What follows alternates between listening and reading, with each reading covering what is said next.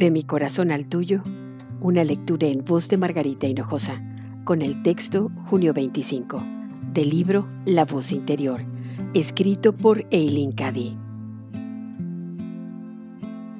Busca y encuentra la libertad del espíritu, porque donde hay verdadera libertad, allí se encuentra la paz, y donde hay paz, allí hay amor. Y es el amor el que abre todas las puertas.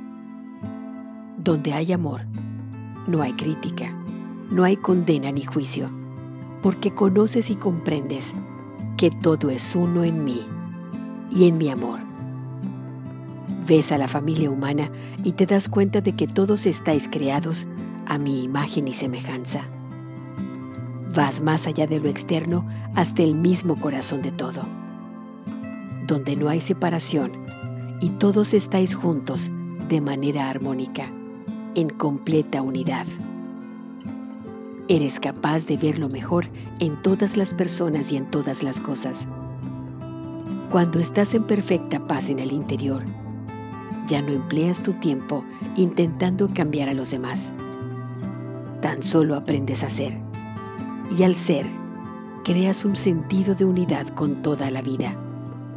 Y el amor y la paz reinan de forma suprema